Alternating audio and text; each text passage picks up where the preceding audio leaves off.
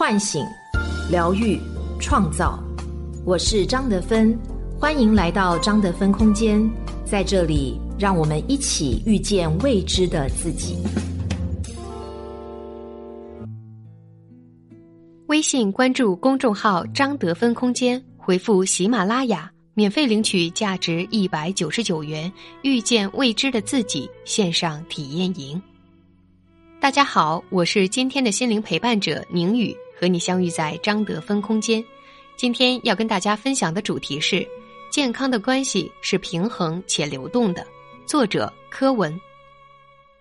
不久前，都市情感剧《小敏家》终于迎来了大结局。周迅、黄磊饰演的再婚男女，让人感受到中年爱情的温暖和治愈；但唐艺昕饰演的妹妹刘小杰的婚姻却不让人省心。她从小城考到北京名校，有房有车有事业，又年轻貌美，却在婚姻中一再受挫，屡次遇到渣男。他让人心生同情，却又恨铁不成钢。在第二段婚姻中，她因为遇到一位控制欲极强的丈夫而频频登上热搜，网友纷纷劝她清醒一点，赶紧离婚。在电视剧结尾处，她终于果断拒绝前夫徐正的求好。说了一句发人深省的话：“只有完全属于我自己，才能得到真正的爱。”在婚姻中连栽两次的他，此刻终于明白，那些不健康的关系并不是真正的爱。一，他为何两次跌入婚姻的坑？德芬老师说：“关系是修行最好的道场，你的配偶绝对是你修行的最佳对象，否则你不会遇到他。”演员唐艺昕在给刘小杰未来人生的序中剖析了刘小杰两次走进婚姻的原因。小杰，我知道你对于原生家庭的缺失，让你从小就没有安全感，渴望一个完整的家是你一直在寻求的。她的第一任丈夫童兵是自己在打游戏的时候认识的，童兵在游戏里带着她打怪升级，保护她，爱护她。内心孤独的刘小杰以为这就是自己想要的爱情，很快和童兵偷偷领了证。谁知道一个在游戏里威风凛凛、战无不胜的英雄，在现实生活中却是一个与自己的母亲过度亲密的妈宝男。刘小杰很快意识到这种婚姻不是自己想要的，于是果断离了婚。离婚以后，他更是看清了童兵的真面目。童兵带着母亲上门，拿走藏在刘小杰家中的私房钱。逼他交出祖传的戒指，甚至办理离婚登记的时候还在打游戏。刘小杰想要一个依靠，一个港湾，而童兵完全不是，他自己都是一个没有长大的孩子。第一段婚姻结束，刘小杰修到的第一个功课是，在感情里自私自利、不愿意为他付出的，绝不是好的爱情。离婚后，刘小杰看似轻松豁达。实际上，内心仍然脆弱而痛苦，他仍然渴望被爱、被保护。在篮球场上片刻的独处中，悲从中来，他流下了不甘的泪水。这个时候，徐正出现了，并且对刘小杰一见钟情。他原本告诉自己不要再轻易投入另一段感情，可是内心被爱的渴望依旧压过了理性。徐正制造了很多次偶遇。让刘小杰错误的判断两人为命中注定。刘小杰得到了以往从未得到过的关注和悉心照料，并且徐正是个有钱有颜的富二代，各方面都很优秀。就算理智告诉他自己和对方不是一路人，可他依旧沦陷了。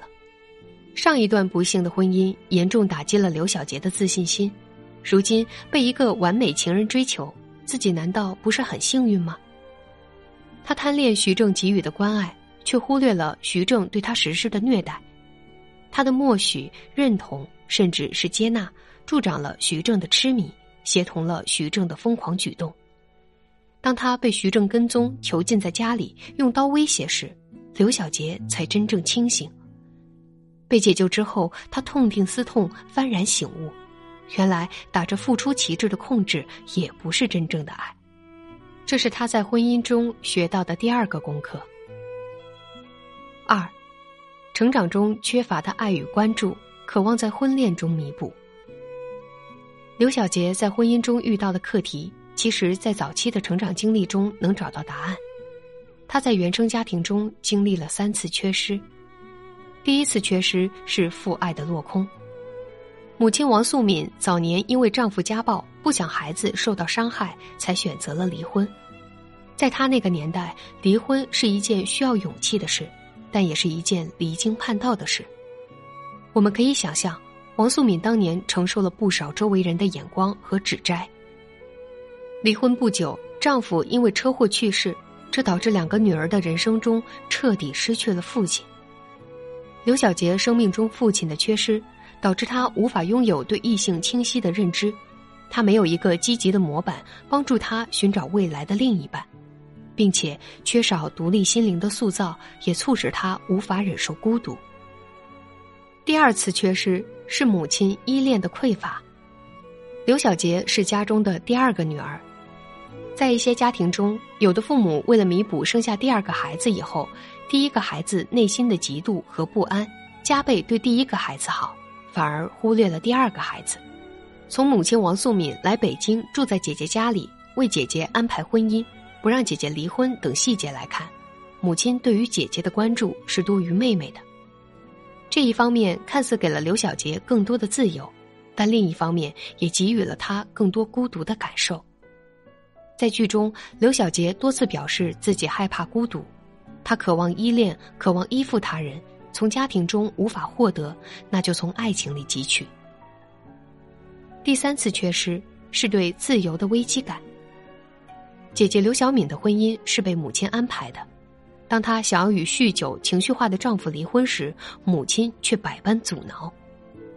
眼看着姐姐没能够掌控自己的婚姻命运，刘小杰害怕自己也失去对婚姻的决定权。为了自己做主，刘小杰才会不顾母亲反对，多次投入不平衡的恋爱关系中。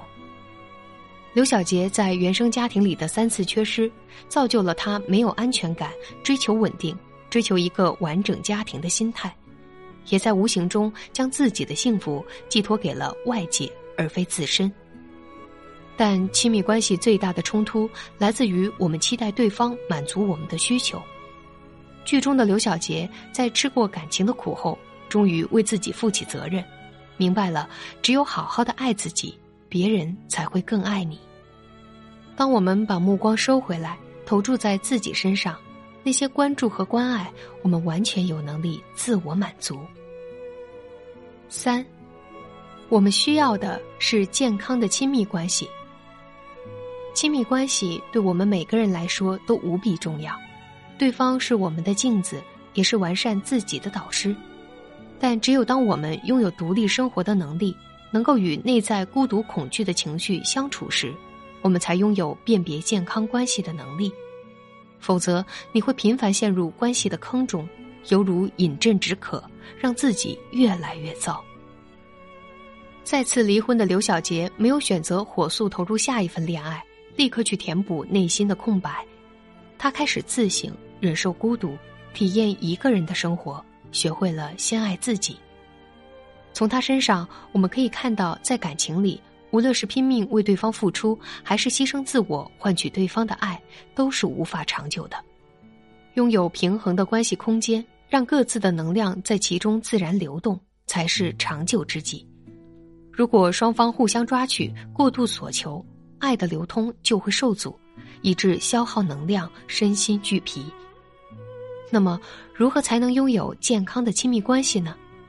首先，将原生家庭关系与亲密关系划分开来。对伴侣依恋的感觉和年幼时对父母依恋的感觉很像。很多时候，我们渴望通过亲密关系来弥补童年的缺失，延续与父母没有修完的缘分。就像刘小杰，渴望被爱，害怕孤独，想要找一个人与自己融为一体。就像童兵，成年以后依然依附于母亲。无法作为个体投入亲密关系，就像徐正，分不清边界，无底线控制伴侣，没有能力接受拒绝。但是成长的过程，就是我们与养育者不断分离的过程。分离就意味着独立，独立就意味着需要与孤独共处。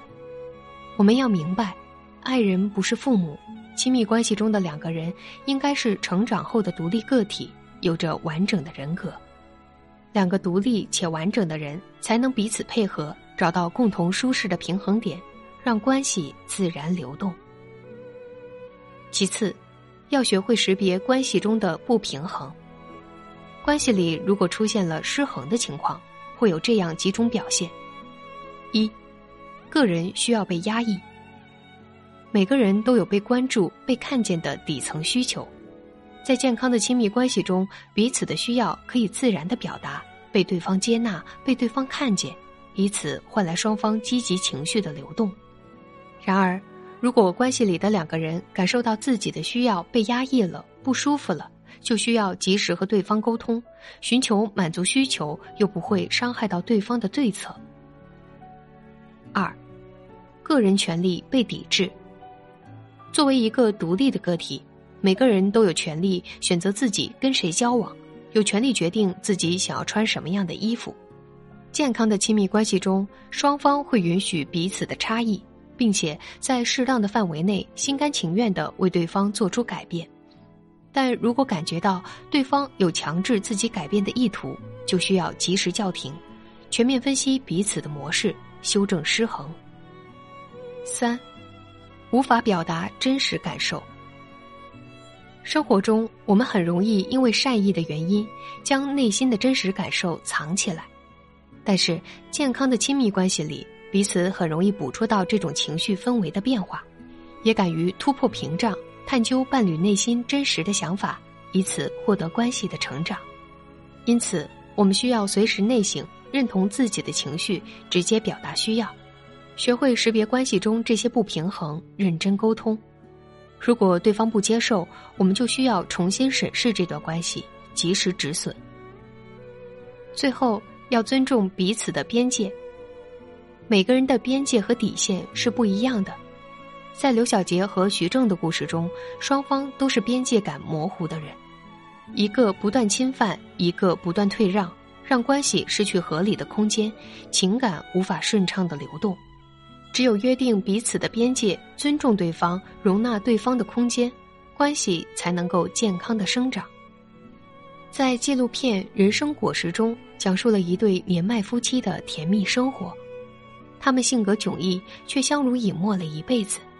问起二人婚姻长久的秘诀，老人腼腆的回答说：“就是不要过多干涉对方。”两个人从相爱到相守。是个人的成长，也是关系的成长，而成熟的亲密关系最需要掌握的就是界限感的重要性，这样你们才能拥有历久弥新的关系。亲爱的，你觉得呢？微信关注公众号“张德芬空间”，回复“喜马拉雅”，免费领取价值一百九十九元《遇见未知的自己》线上体验营。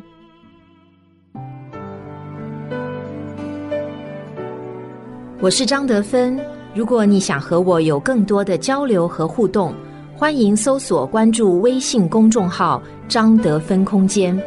心灵之路上，我会和你一起成长。